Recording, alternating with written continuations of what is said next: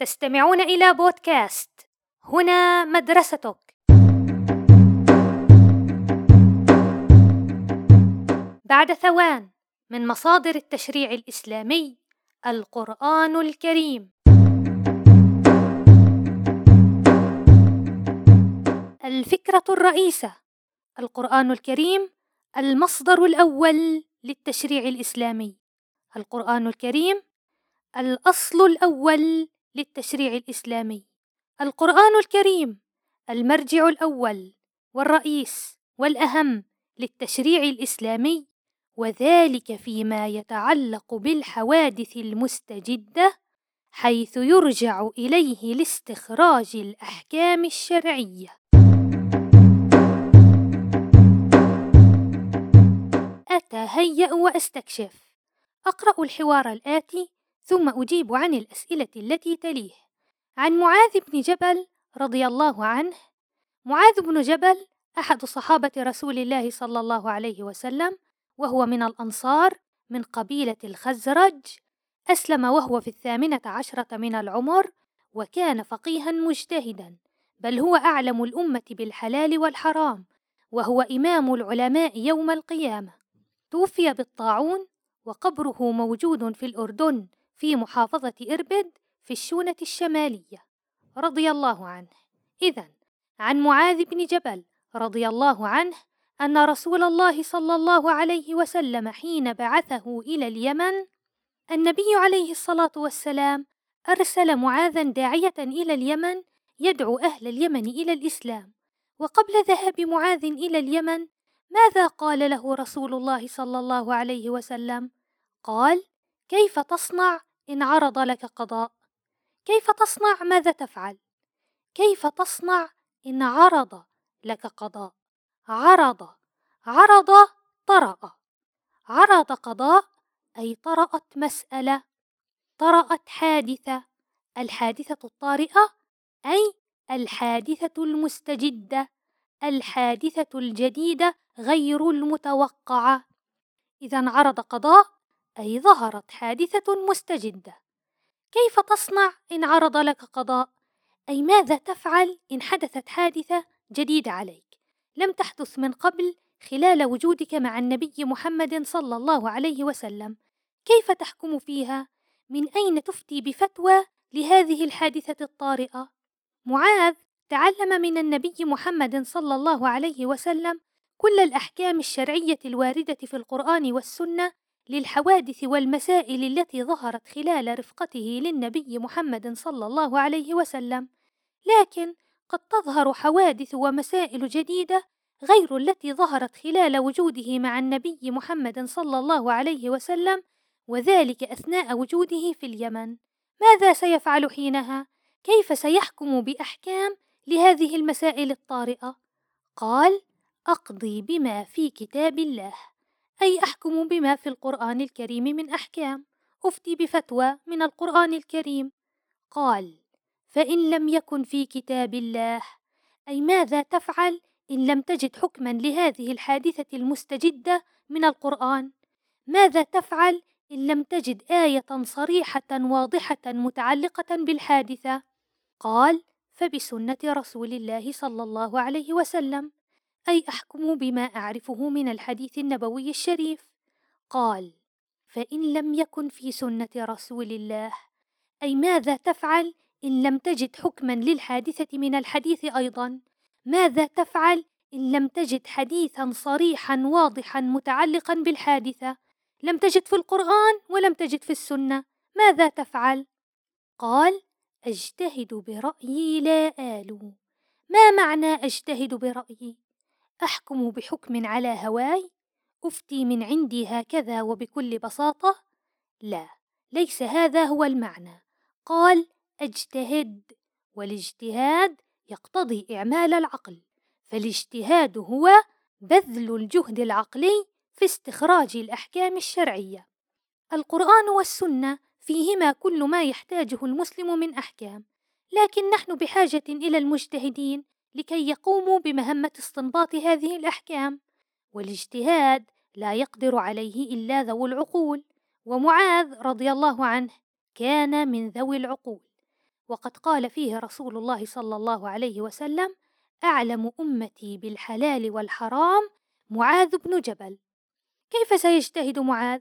سيعمل معاذ عقله فيجد مثلا مثلا أن الحادثة المستجدة تشبه حادثة أخرى يعرفها فيحكم للحادثة المستجدة بالحكم نفسه المحكوم به للحادثة التي يعرفها وهو ما يعرف بالقياس.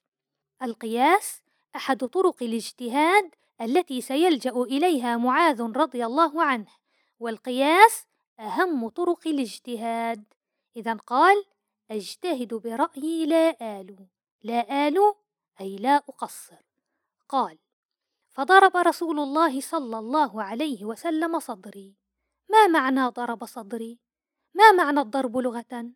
الضرب في اللغة أن يقع شيء على شيء أن يقع شيء على شيء بغض النظر عن الشدة. وضعت يدي على الطاولة يدي شيء والطاولة شيء. الضرب أن يقع شيء على شيء ويدي بوضعها على الطاولة وقعت على الطاولة إذا يدي ضربت الطاولة بغض النظر عن الشدة. ألقيت المفتاح على السرير المفتاح شيء والسرير شيء الضرب أن يقع شيء على شيء وبإلقاء المفتاح على السرير يكون المفتاح قد وقع على السرير أي أن المفتاح ضرب السرير بغض النظر عن الشدة. لكمت شخصا في وجهه يدي التي لكمت شيء ووجه الشخص الذي تلقى اللكمة شيء الضرب أن يقع شيء على شيء.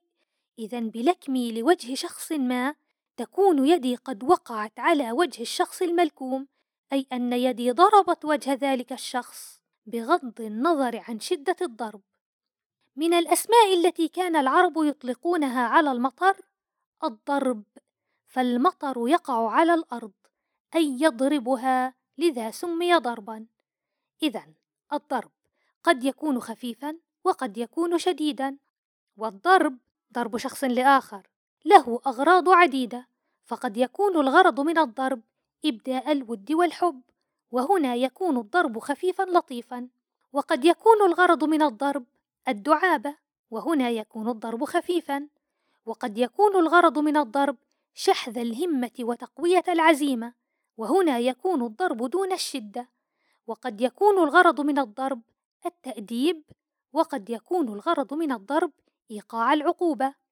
الضرب بغرض التأديب لا يكون شديدا فالشريعة الإسلامية حرمت على الرجل استخدام الضرب الشديد كوسيلة تأديب مع زوجته الناشز وحرمت على الآباء والأمهات استخدام الضرب الشديد كوسيلة لتأديب الأبناء فالضرب الشديد لا يستخدم للتأديب ضمن إطار الأسرة وإنما يستخدم كعقوبة ليس كتأديب يستخدم كعقوبة وذلك في الحدود والقصاص والتعزير ومن قبل الحاكم المسلم فقط. فلو قام والد بضرب ابنه المخطئ ضربا ترك احمرارا في جسده أو سبب له الكدمات فإن هذا الوالد آثم شرعا فما فعله ليس تاديبا وإنما هو عقوبة وضرر وأذى. كما أن الشريعة الإسلامية حرمت ضرب الوجه سواء كان الضرب على الوجه شديدا أو حتى خفيفا أو حتى خفيفا. ضرب الوجه وردت فيه واحدة من أشد عبارات التحريم. قال صلى الله عليه وسلم إذا ضرب أحدكم فليجتنب الوجه فليجتنب فليجتنب من أشد عبارات التحريم. لكن الشريعة الغراء أجازت الضرب غير المبرح كوسيلة تأديب. الضرب غير المبرح هو الضرب الخفيف الذي لا يترك اثرا على الجسد وهو ما يسمى في القانون الأردني بالضرب التأديبي. اذا الضرب بغرض التأديب يختلف عن الضرب بغرض العقوبة. الضرب بغرض التأديب يكون مثلا من قبل الأم لابنها والهدف منه الإصلاح والتربية وليس إلحاق الأذى والضرر بالابن. وصفة هذا الضرب أن يكون ضربا غير مبرح ضربا خفيفا. أما الضرب بغرض إيقاع العقوبة فيكون من قبل الحاكم المسلم حيث يتعمد الحاكم إلحاق الأذى والضرر بالجاني بهدف تخويف وردع غيره عن ارتكاب الجريمة. ومثال هذا الضرب الجلد وهو نوع من أنواع الضرب الشديد. نكمل. قال فضرب رسول الله صلى الله عليه وسلم صدري. أي ضرب صدري بخفة مؤيدا الطريقة التي سأقضي بها في اليمن ومثبتا لي ورافعا لهمتي ومقويا لعزيمتي. فضرب رسول الله صلى الله عليه وسلم صدري ثم قال الحمد لله الذي وفق رسول رسول الله لما يرضي رسول الله. معاذ رسول رسول الله. محمد صلى الله عليه وسلم رسول الله عز وجل.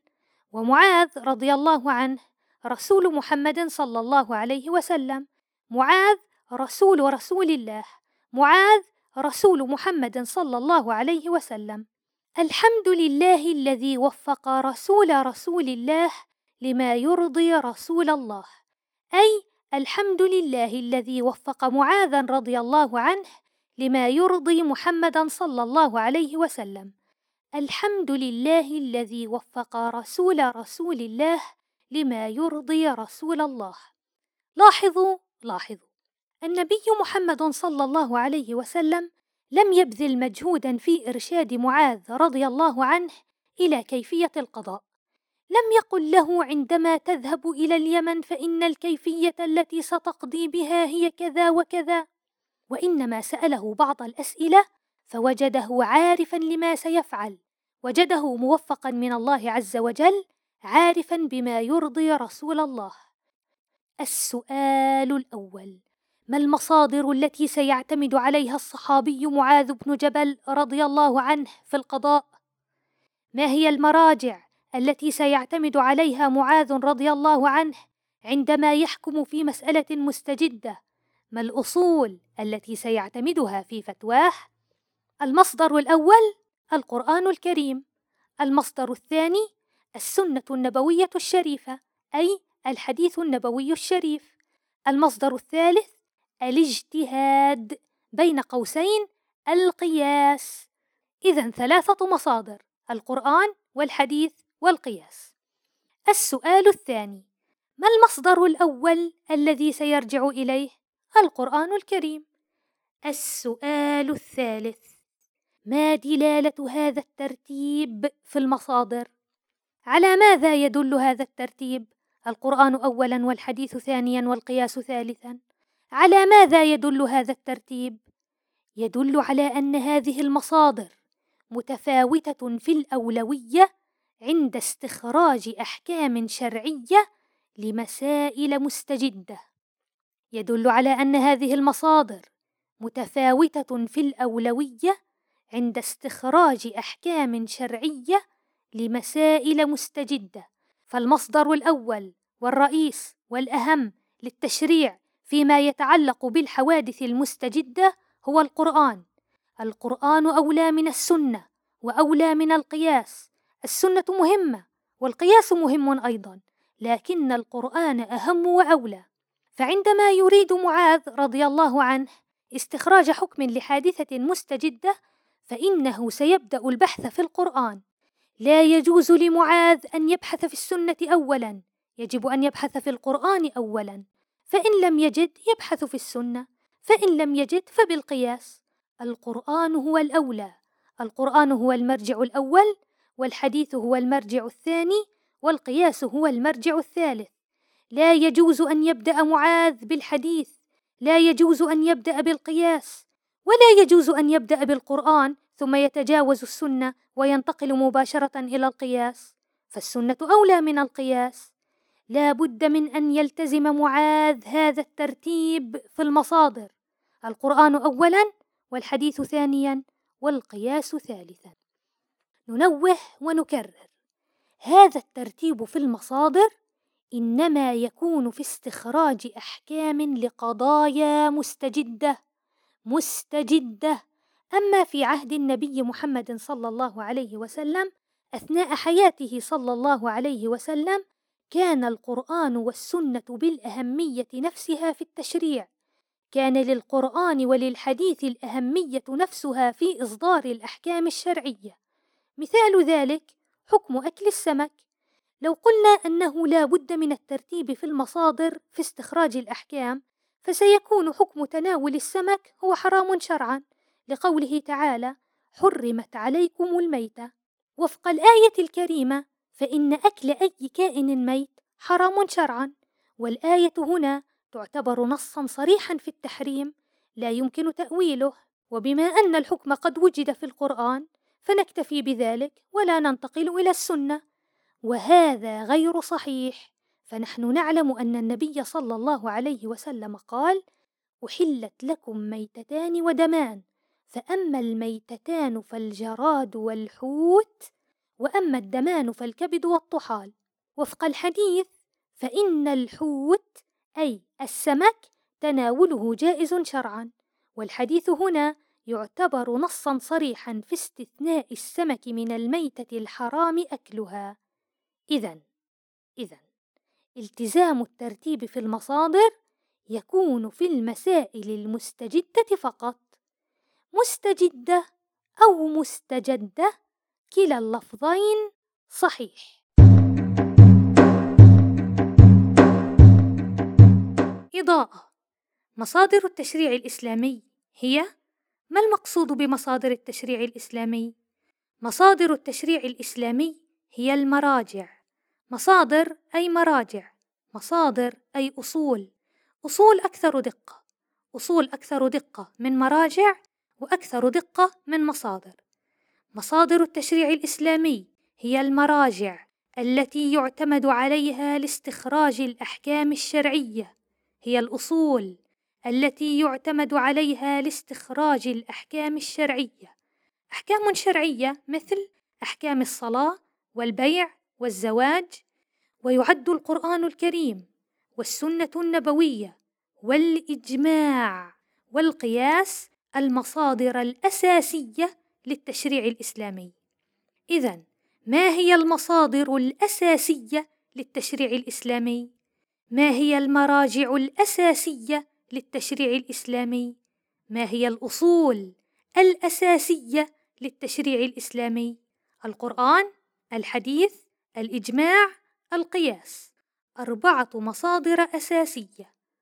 القرآن الكريم يعتبر المصدر الأول للتشريع الإسلامي، يعتبر المرجع الرئيس لاستنباط الأحكام الشرعية، يعتبر الأصل الأهم لاستخراج الأحكام الشرعية، وذلك فيما يتعلق بالمسائل المستجدة.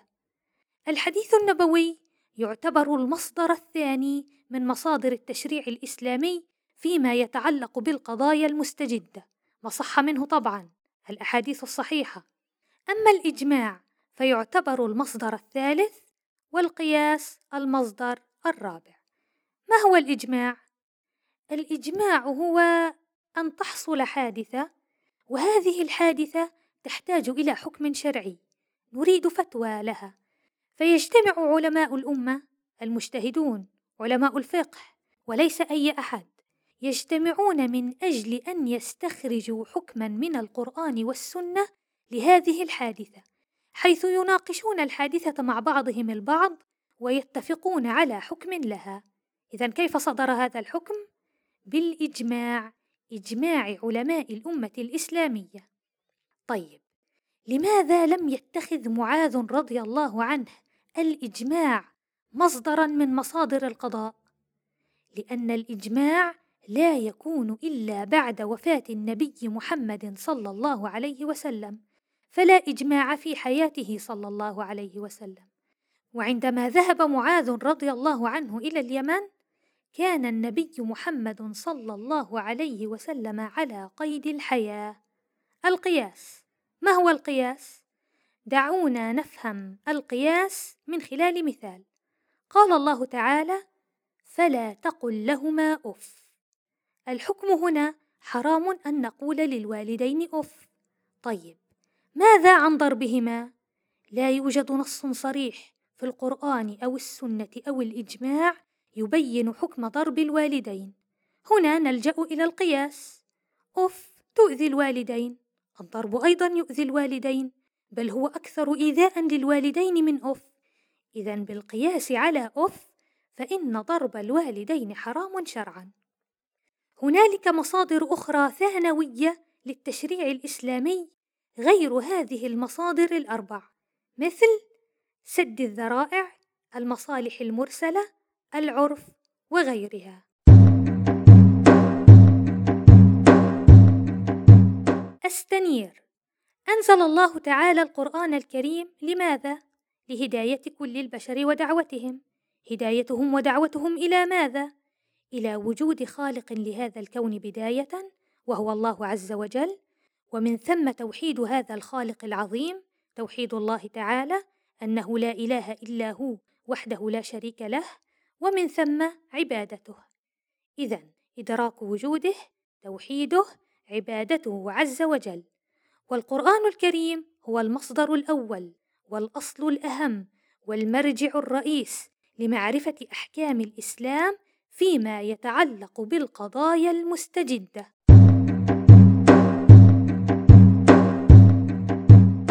التعريف بالقرآن الكريم ما هو القرآن الكريم؟ القرآن الكريم هو كلام الله تعالى، ليس كلام النبي محمد صلى الله عليه وسلم، وليس كلام أي أحد من البشر، هو كلام الله، والله عز وجل يتصف بالكمال، ليس كمثله شيء، وبالتالي فإن كلامه معجز. إذا القرآن الكريم هو كلام الله تعالى المعجز. ليس المقصود بالمعجز أن كلام الله تعالى لا خطأ فيه، بالطبع كلام الله تعالى لا خطأ فيه، لكن المقصود هو أنه لا يمكن لبشري أن يأتي بمثله من الناحية البيانية.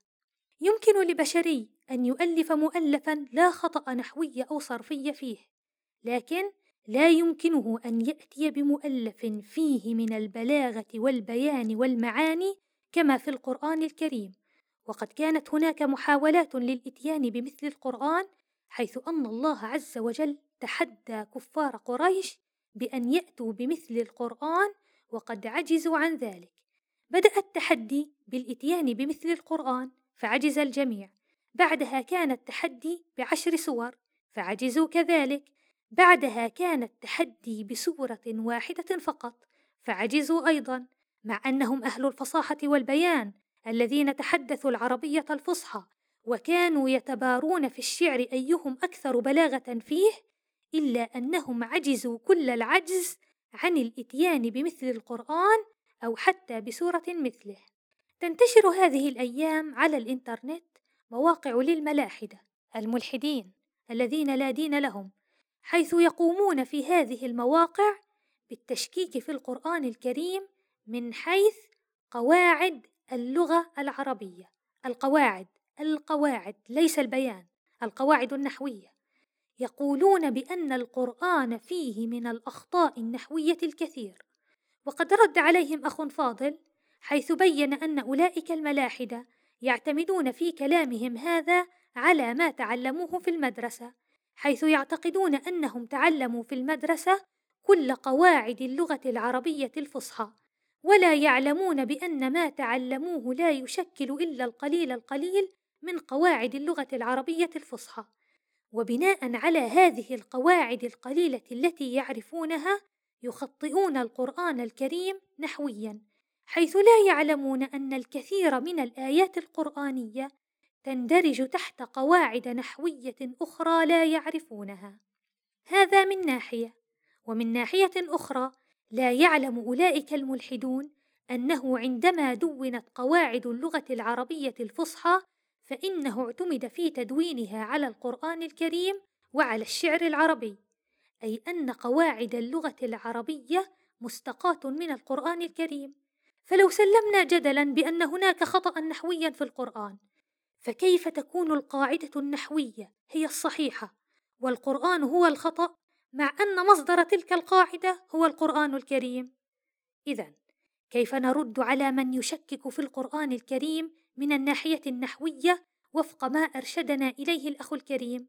أولا بأننا لم نتعلم كل قواعد اللغة العربية في المدرسة، فهناك قواعد لا نعلمها تندرج تحتها الكثير من الآيات القرآنية. ثانياً، أنه تم اعتماد القرآن الكريم مصدرًا لتدوين قواعد اللغة العربية الفصحى في العصر الذي تم فيه تدوين قواعد اللغة. نعود إلى التعريف بالقرآن الكريم.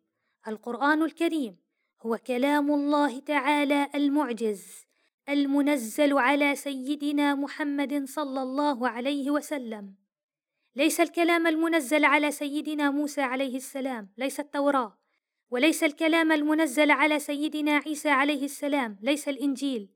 وليس الكلام المنزل على سيدنا داود عليه السلام ليس الزبور. وإنما المنزل على سيدنا محمد صلى الله عليه وسلم. اذا القرآن الكريم هو كلام الله تعالى المعجز المنزل على سيدنا محمد صلى الله عليه وسلم وحيا. ما معنى وحيا؟ وحيا وردت هنا بالمعنى اللغوي وليس بالمعنى الاصطلاحي. الوحي لغة هو الإعلام الخفي الخفي أي السري. هو الإعلام الخفي السريع السريع بل الخاطف. هو الإعلام الخفي السريع الذي تعلمه لأحد ما دون غيره أي تخصه به. الوحي لغة إعلام سري خاطف تعلمه بسرعة. إعلام سري خاطف تعلمه لأحد ما على وجه الخصوص تعلمه له هو بالذات دون غيره. وهذا الإعلام قد يكون كلاما كالقرآن الكريم وقد يكون إشارة أو كتابة أو رسالة أو إلهاما. والقرآن الكريم عندما كان ينزل على سيدنا محمد صلى الله عليه وسلم كان ينزل بصفة وحي. أي كان كلاما خفيا سريعا خاطفا من الله عز وجل إلى النبي محمد صلى الله عليه وسلم.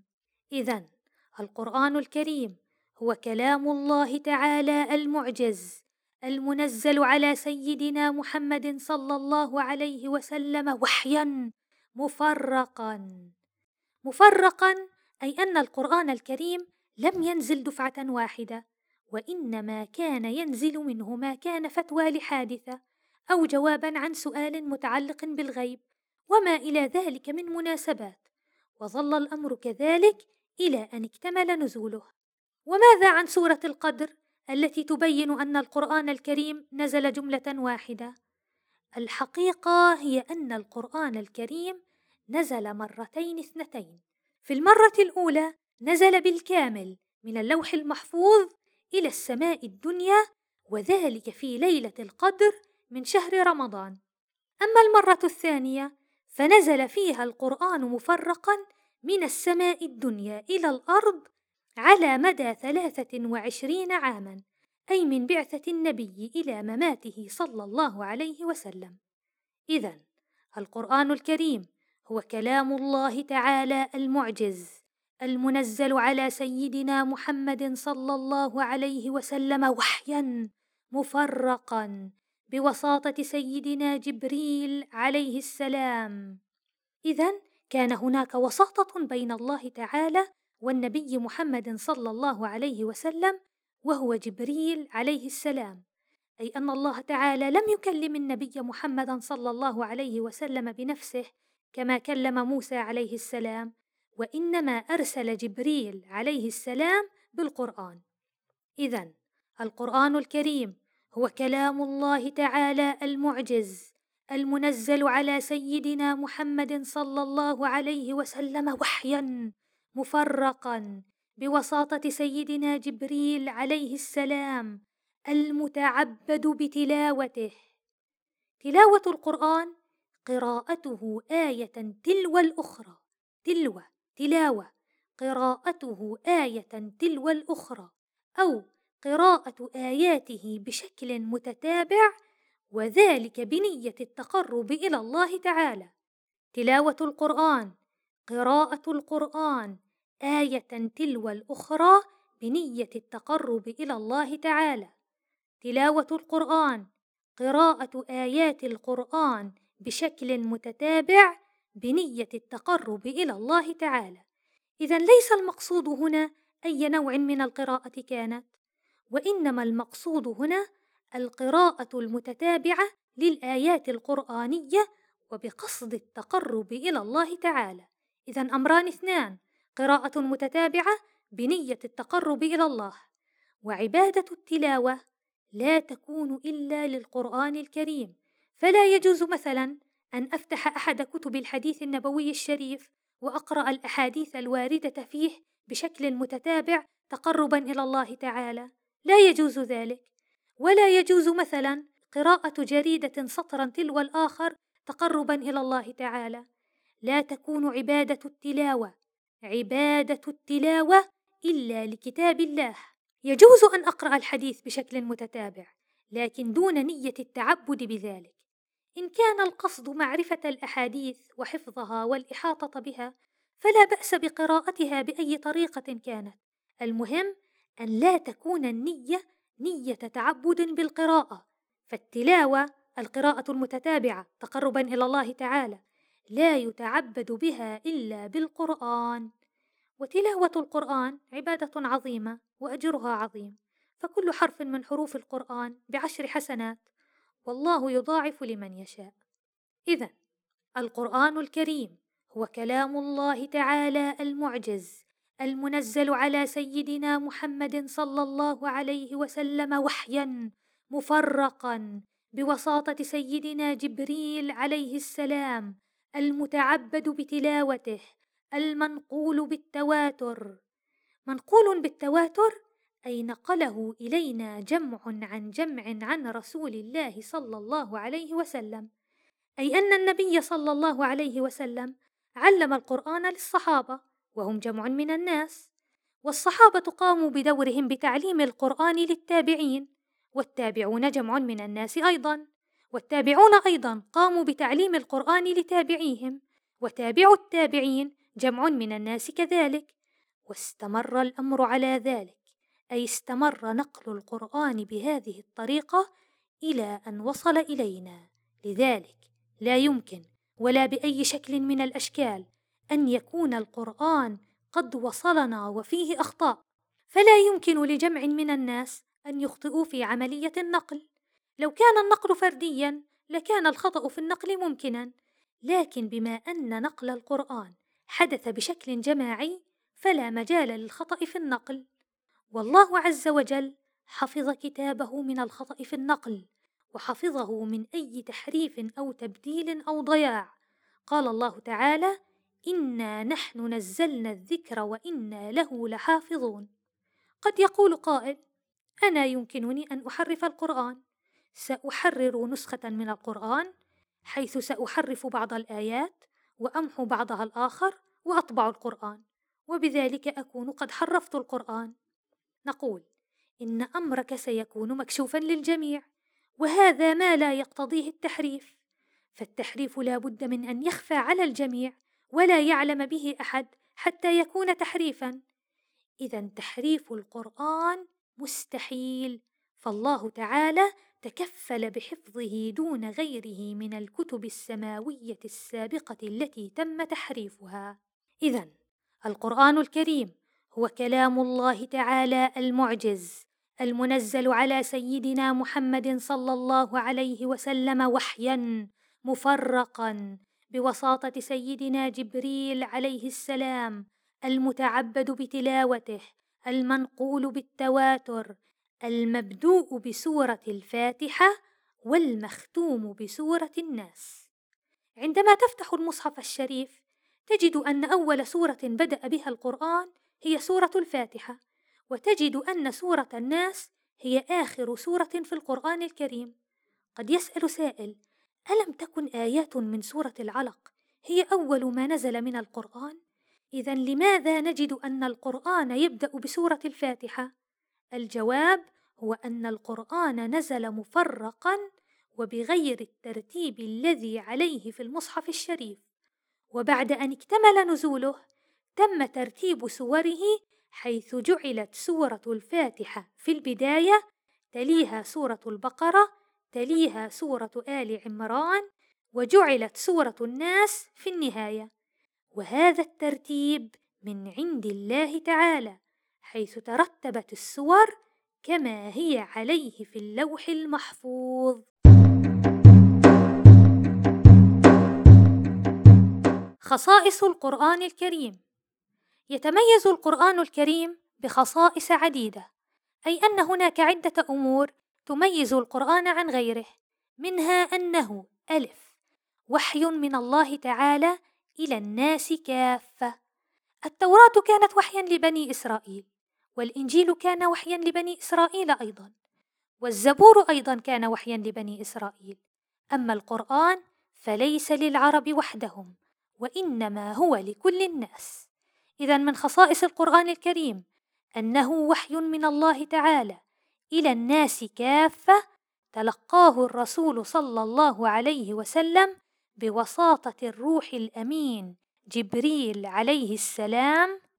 الروح الأمين لقب لجبريل عليه السلام وقد تحدث العلماء عن سبب تلقيب جبريل عليه السلام بهذا اللقب فقال بعضهم أن جبريل عليه السلام لقب بالروح لأنه كان ينزل بالوحي الذي هو روح وحياة للإنسان ولقب بالأمين لأنه التزم أمر الله تعالى وكان أمينا في إنزال الوحي في كل مرة حيث نزل بالتوراة على سيدنا موسى عليه السلام وليس على شخص آخر ونزل بالإنجيل على سيدنا عيسى عليه السلام وليس على شخص آخر.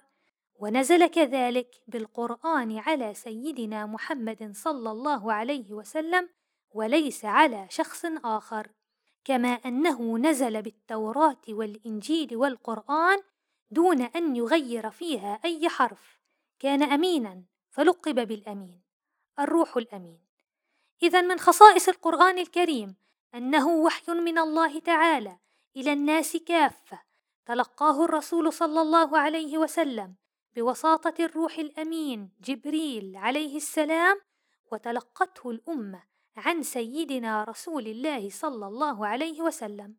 تلقته الأمة كما قلنا جمع عن جمع عن جمع عن جمع عن إلى أن وصل إلينا. من خصائص القرآن الكريم با تلاوته عبادة عظيمة نؤجر عليها. كل حرف بعشر حسنات والله يضاعف لمن يشاء. جيم محفوظ من الضياع والتحريف لأن الله تعالى تكفل بحفظه من أي تحريف أو تغيير. دال معجز فلا يستطيع أحد الإتيان بمثله وقد تحدى الله تعالى كفار قريش بأن يأتوا بمثل القرآن الكريم أو ببعض منه. ببعض منه عشر سور بعدها تم تخفيف التحدي إلى سورة واحدة ولم يفلح أحد. ها آخر الكتب السماوية. الكتب السماوية أي الكتب النازلة من السماء. الكتب السماوية هي الكتب الدينية المنزلة من عند الله تعالى كالقرآن الكريم والتوراة والإنجيل. أما الكتب الدينية الوضعية فهي الكتب الدينية التي وضعها وكتبها البشر ككتب الديانة البوذية مثلا. من خصائص القرآن الكريم أنه آخر الكتب السماوية. لن يكون هناك كتاب سماوي بعد القرآن وسيظل الدين الإسلامي الدين الذي يريد الله تعالى من الناس أن يعتنقوه إلى يوم القيامة. قال الله تعالى إن الدين عند الله الإسلام. القرآن آخر الكتب السماوية ومحمد صلى الله عليه وسلم هو آخر الأنبياء كذلك. لا نبي بعده. وماذا عن عيسى عليه السلام الذي سيأتي الأرض من جديد؟ عندما يأتي عيسى عليه السلام لن يحكم بالإنجيل وإنما سيحكم بآخر الكتب السماوية سيحكم بالقرآن الكريم. مكانة القرآن الكريم في التشريع. يعد القرآن الكريم المصدر الأول للتشريع في الإسلام. القرآن الكريم يعد الأصل الأول لاستنباط الأحكام الشرعية. القرآن الكريم يعد المرجع الأول والرئيس والأهم لاستخراج الأحكام الشرعية وذلك فيما يتعلق بالمسائل المستجدة. ويجب العمل بأحكامه أي أن الأحكام المستنبطة منه يجب اتخاذها كقانون نرجع إليه وقت الحاجة وليس لنا أن نتخذ غير أحكام القرآن قانونا إلا في حالة عدم وجود حكم في القرآن لمسألة ما حيث نبحث في السنة الشريفة عن حكم لها فإن لم نجد ننتقل إلى إجماع الأمة فإن لم نجد فبالقياس. إذا مكانة القرآن الكريم في التشريع هو المرجع الأول والأهم.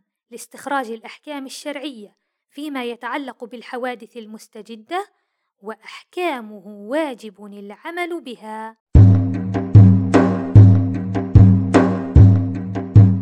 الموضوعات التي اشتمل عليها القرآن الكريم أنزل الله تعالى القرآن الكريم مبينا كل شيء يحتاج الإنسان إلى معرفته من أمور دينه وآخرته، وقد اشتمل القرآن الكريم على موضوعات عديدة منها ألف.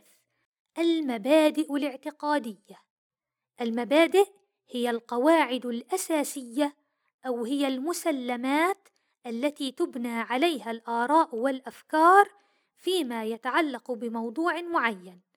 والمبادئ الاعتقادية هي القواعد الأساسية الإيمانية أو هي المسلمات الإيمانية التي ينبني عليها الإسلام.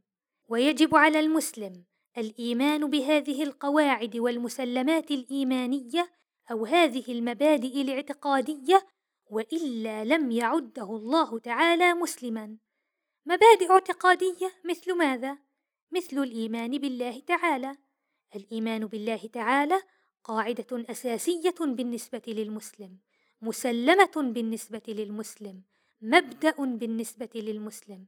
فالإسلام مبني على الإيمان بالله تعالى. لا يكون الشخص مسلما دون أن يؤمن بوجود الله تعالى فالإيمان بالله تعالى هو أساس الإسلام. من أمثلة المبادئ الاعتقادية أيضا الإيمان بالملائكة. الإيمان بالملائكة مسلمة أساس مبدأ.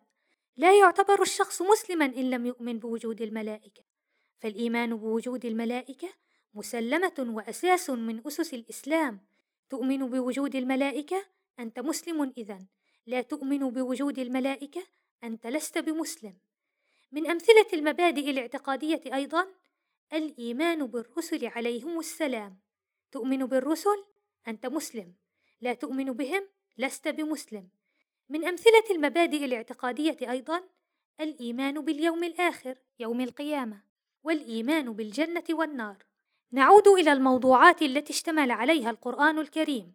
با القيم الأخلاقية. القيم جمع قيمة والقيمة الأخلاقية هي الخلق الذي يتعلمه ويكتسبه الإنسان بحيث يصبح جزءا من شخصيته. والقيم الأخلاقية تشمل الأخلاق المحمودة التي حث الإسلام على التحلي بها والأخلاق المذمومة التي نهى عنها الإسلام. أخلاق محمودة مثل الصدق والأمانة وبر الوالدين وما أجملها من أخلاق إن أصبحت قيمة لدى الإنسان أي إن أصبحت جزءا من شخصيته. أخلاق مذمومة مثل الكذب والغيبة والحسد ويا حسرة على الشخص الذي جعل من مثل هذه الأخلاق المذمومة جزءا من شخصيته. الموضوعات التي اشتمل عليها القرآن الكريم جيم الأحكام العملية. الأحكام العملية أقسام منها واحد الأحكام المتعلقة بالعبادات التي تنظم العلاقة بين الإنسان وربه مثل الصلاة والصوم والزكاة. اثنان الأحكام المتعلقة بالمعاملات التي تنظم علاقة الناس ببعضهم مثل أحكام الزواج. ثلاثة المعاملات المالية نحو البيع والإجارة. أربعة أحكام القضاء. خمسة العلاقات الدولية. أستزيد. ينبغي للمفسر أن يتقن علوما عديدة حتى يتمكن من تفسير القرآن الكريم. ما هي العلوم التي ينبغي للمفسر إتقانها حتى يتمكن من تفسير القرآن الكريم؟ ألف. اللغة العربية وليس أي لغة عربية اللغة العربية الفصحى التي نزل بها القرآن.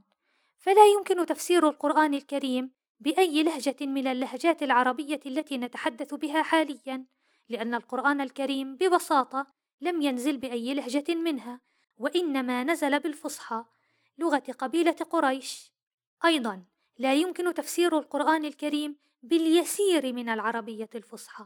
لا يمكن تفسيره بالقليل الذي تعلمناه في المدرسة بل لا بد من الإحاطة باللغة العربية الفصحى كاملة ولا بد من الإحاطة بكل ما يرتبط بها من علوم مثل النحو والصرف والبلاغة.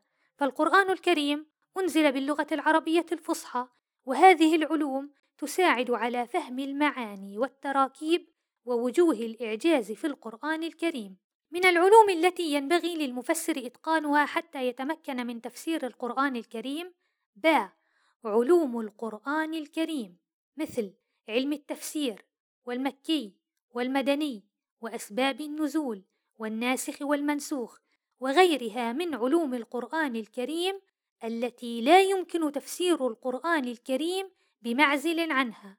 لماذا لا يمكن تفسير القرآن بمعزل عن علوم القرآن؟ دعونا نفهم ذلك بمثال، وليكن عن أسباب النزول.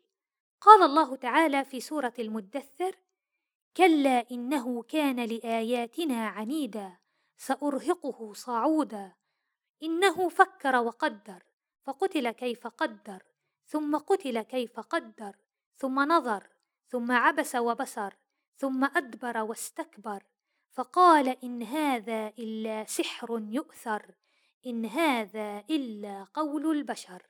نزلت هذه الآيات في الوليد بن المغيرة حيث ذهب ليستمع إلى القرآن. وعندما سمعه أدرك أن القرآن ليس بكلام بشر. وعندما عاد إلى قومه وسئل عما سمع أقر بأن القرآن معجز حيث قال إن له لحلاوة وإن عليه لطلاوة. وإنه ليعلو ولا يعلى عليه.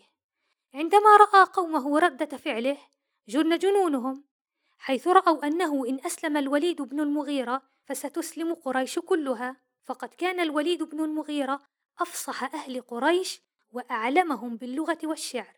فذهب إليه ابن أخيه أبو جهل وأقنعه بأن لا يسلم وطلب إليه أن يفتري على القرآن. أخذ الوليد يفكر في كلام أبي جهل وكانت نتيجة تفكيره أن اتهم كلام الله تعالى بالسحر وأن النبي محمدا صلى الله عليه وسلم ساحر يسحر الناس بهذا الكلام. هذا هو سبب نزول هذه الآيات. كيف لنا أن نفسر هذه الآيات دون معرفة سبب نزولها؟ لا يمكننا ذلك طبعا. مثال آخر. وليكن عن الناسخ والمنسوخ. قال الله تعالى يا أيها الذين آمنوا لا تقربوا الصلاة وأنتم سكارى حتى تعلموا ما تقولون. معنى هذه الآية أن المسلم لا يجوز له أن يصلي وهو سكران أي أن له أن يشرب الخمر ويسكر لكن في غير أوقات الصلاة. لكننا نعلم أن الإسلام يحرم شرب الخمر مطلقا أم نحن مخطئون؟ الحقيقة هي أن هذه الآية منسوخة بآية أخرى. الآية الناسخة هي قال الله تعالى يا أيها الذين آمنوا إنما الخمر والميسر والأنصاب والأزلام رجس من عمل الشيطان فاجتنبوه لعلكم تفلحون. هذه الآية تدل على أن شرب الخمر حرام مطلقا. وهذه الآية آية ناسخة أي أبطلت الحكم الموجود في الآية الأولى. كان الحكم هو تحريم شرب الخمر في أوقات الصلاة فقط فجاءت الآية الثانية لتحرم شرب الخمر في كل الأوقات. إذا الآية الأولى آية منسوخة أي أن العمل بالحكم الموجود فيها قد ألغي. الآية الثانية آية ناسخة نسخت وألغت الحكم الموجود في الآية الأولى وجاءت بحكم جديد. سؤال يتبادر إلى الذهن. ما دام العمل بالحكم الموجود في الآية المنسوخة قد ألغي لماذا بقيت الآية جزءا من القرآن؟ بقيت لنتعبد بقراءتها دون أن نعمل بما فيها، هذا أولا. ثانيا، عندما يعتنق شخص ما الإسلام وهو في الأصل معتاد على شرب الخمر، فلا يستطيع أن يمتنع عن الخمر مرة واحدة، لذا يمكنه العمل بالحكم الموجود في هذه الآية، أي يمكنه شرب الخمر في الليل وبعد الفجر إلى أن يتمكن من ترك الخمر نهائيا. المهم، كيف عرفنا أن نفسر قوله تعالى: لا تقربوا الصلاة وأنتم سكارى؟ كيف عرفنا أن نفسر قوله تعالى تفسيرا صحيحا واعيا؟ بمعرفتنا بعلم الناسخ والمنسوخ. لو لم نعلم بأن الآية منسوخة لما استطعنا تفسيرها تفسيرا حقيقيا. للعلم للعلم. تدرج الإسلام في تحريم الخمر على ثلاث مراحل. ذكرنا منها المرحلة الثانية والثالثة لم نذكر الأولى.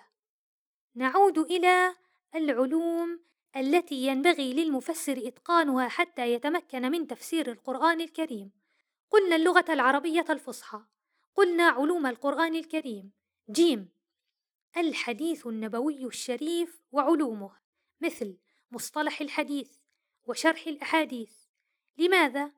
لماذا ينبغي للمفسر إتقان الحديث وعلوم الحديث؟ لأن أحاديث الرسول صلى الله عليه وسلم هي المبينة للقرآن الكريم، فقد كان النبي محمد صلى الله عليه وسلم يشرح ويفسر آيات القرآن الكريم. أربط مع علوم القرآن علم التفسير. عرف علم التفسير. هو أحد علوم القرآن الكريم يفهم به كتاب الله تعالى ببيان معانيه واستخراج أحكامه وحكمه. والحمد لله رب العالمين.